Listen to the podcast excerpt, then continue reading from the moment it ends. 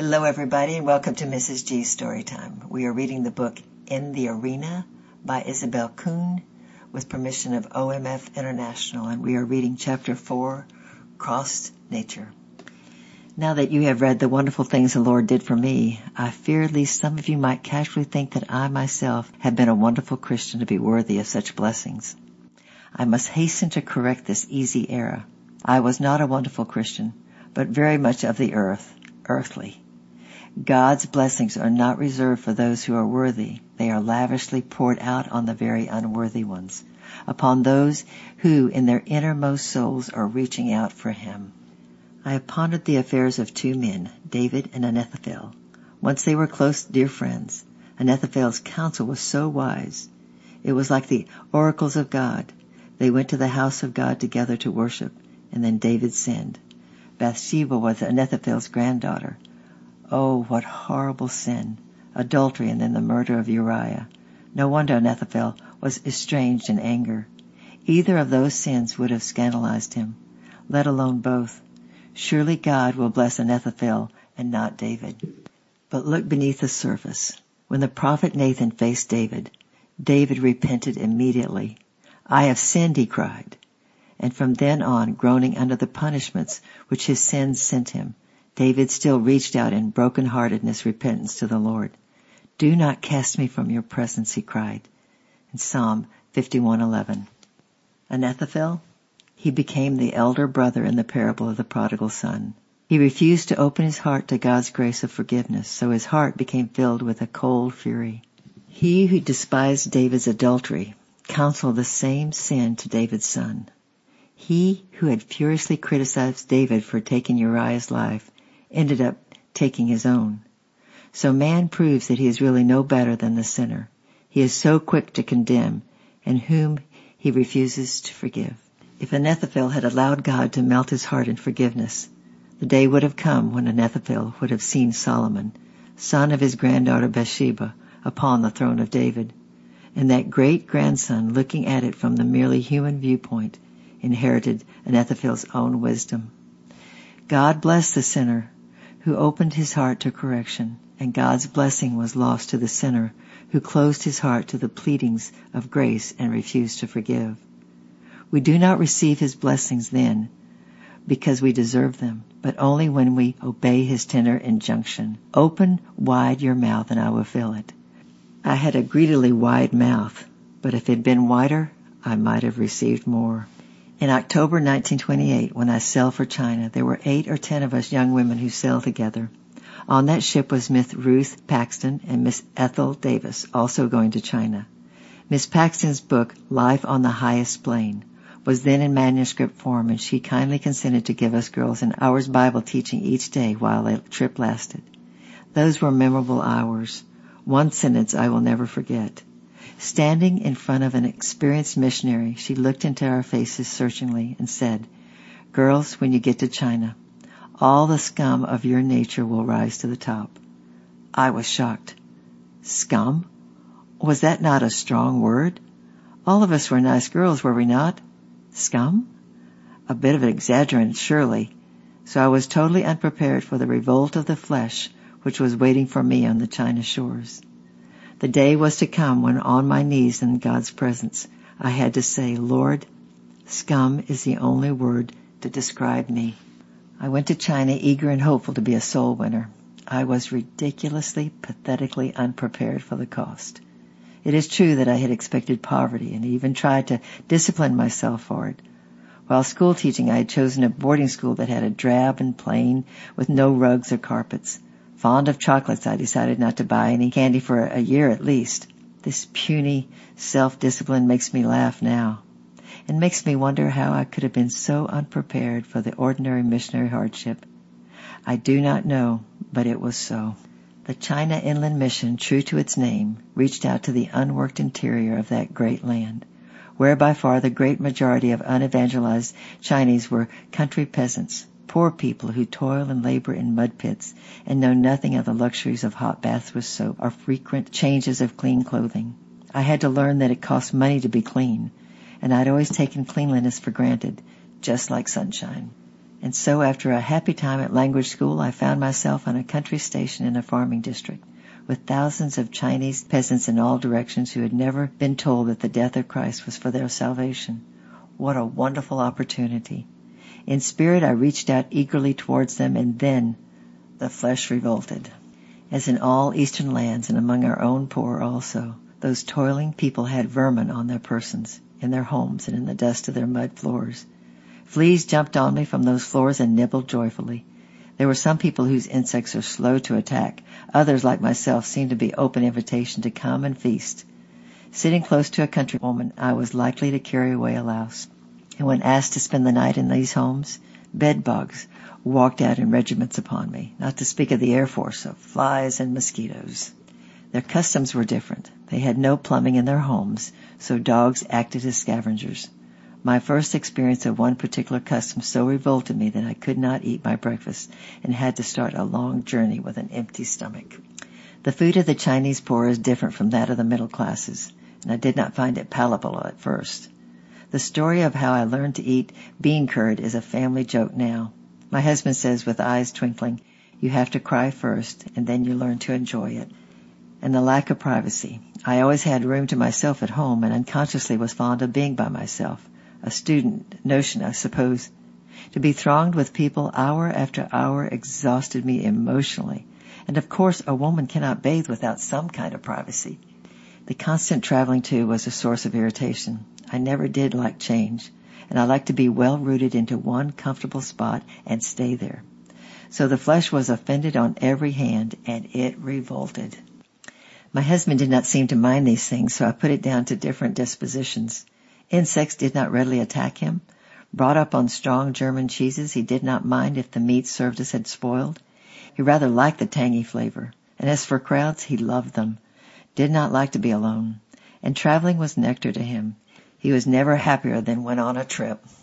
I had been well taught the truth of identification with Christ. I knew these daily irritations and disagreeable things were opportunities to die to flesh and to sin. And I frantically reckoned myself dead. Romans 6:11. Still I was hindered. At a God-given impulse to put my arm around some poor old Chinese woman, the flesh would inwardly shriek. Watch out, you'll get a louse. Everywhere selfishness, self-pity would raise its ugly heads. I knew now that the scum had risen to the surface and only the Lord could take it away. It was during my first term of service that Amy Carmichael's books were sent to me. I was thrilled with them, recognized her high standards of Christ's own, but was appalled at my own low level of living.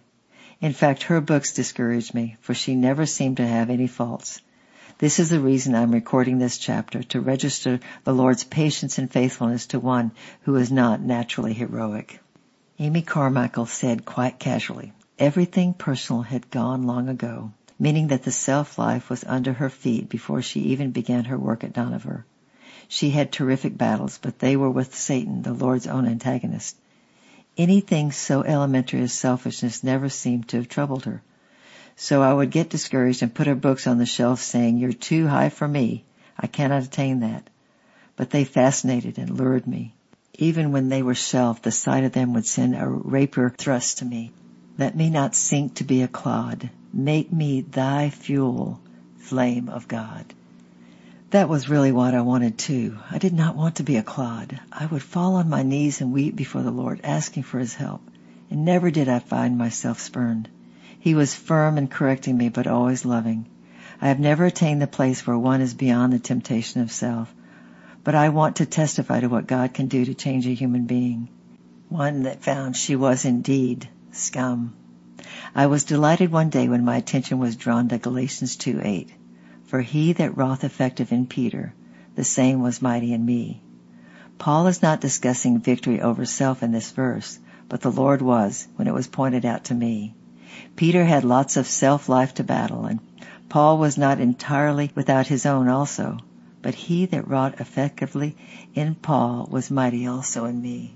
God had to first bring me to the place where I was so exercised in spirit over producing so little fruit for him that nothing else mattered. Physical comforts did not matter if only souls could be born into his kingdom. Moreover, God brought me to the place where I was willing that the instrument he used to be someone else if necessary. I was willing not to be the one used if only he would permit me to see that souls were being born into his kingdom. Shortly after I surrendered that, he swung me into Lisuland where I felt at home for the first time in China. He even tenderly showed me little ways to make it easier for the flesh. Insect powders helped a bit against those tiny pests, and he showed me other ways to overcome. Some of the changes he wrought in me are even funny. Here is one. When we were first married, we were invited one hot June day to dinner at a poor Christian's home. The flies were innumerable. The hut, as usual, like a junk shop, and through the open door came the odors of the nearby pigsty. Into such a setting brings my hostess a dish of large chunks of boiled pork fat. Not a bit of lean. My stomach turned over. Oh, John, I whispered, do I have to eat this? I'll vomit, sure. With a gracious nodding smile of thanks to our hostess, John deliberately picked up a big white chunk and placed it in my bowl, rice bowl as it were the dish delectable. At the same time he said in English, when her back is turned, give it to the friend under the table. A mangy mongrel dog, flea laden for sure, had pressed up against my feet several times, so I knew whom he meant. I pushed some rice into my mouth, and at the moment when she was not looking, I tilted a chunk of fat below the table. A succulent licking of chops from below testified to the joy with which my offering was received. But believe it or not, he who is mighty in me gradually gave me a real liking for the pork fat considered a choice dish among the Lisu, as well as the country Chinese. It, it took time, of course, and cooler weather, but I found it a great lubricant for dry rice and still drier steamed corn of Lisuland, and in time learned to welcome it eagerly. I enjoyed its flavor. My dislike for traveling was changed too. I learned to look for the beauties of God and the scenery of which the province of Yunnan, and especially Lisuland, was so rich.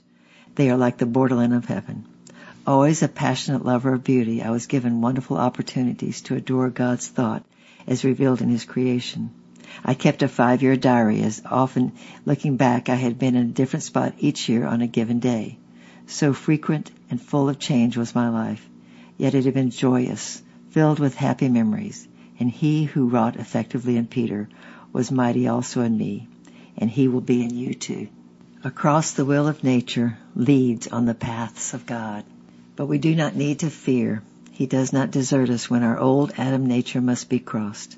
Some, like Amy Carmichael, get it under their feet early. Others, like myself, try his patience painfully. But that patience never gives way and it never deserts. He that wrought effectively in Peter will be mighty also in you.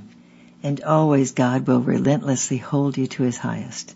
He wants your soul not only to be purged and clean, but with a bloom upon it. Oswald Chamber calls it the bloom of the touch of God. He says the true character of loveliness that tells for God is always unconscious. Conscious influence is preggish and unchristian. If I say, I wonder if I am of any use, I instantly lose the bloom of the touch of the Lord. George Matheson had a keen and discriminating word on how this bloom, this unself-consciousness is best obtained. He says, I hear thee speak of the forgetfulness of self. Yes, my soul, but the solemn question is the manner of thy forgetting. How wouldst thou forget? Shall it be by death or shall it be by life? Thou canst forget thyself by chloroform, but that is not greatness. It is the unconsciousness purchased by dying. I know of an unconscious purchase by living, living in the life of another. It is a thing called love. The branch could forget itself by being withered. It prefers to forget itself by being in the vine. He that wrought effectively in Peter will continue to work in us until he has formed in us that unconsciousness of self purchased by living, that bloom of the touch of the Lord, for the love of him, our life lost in his. Next time, chapter five, frustrations. I'm praying for you. I love you. Bye bye for now.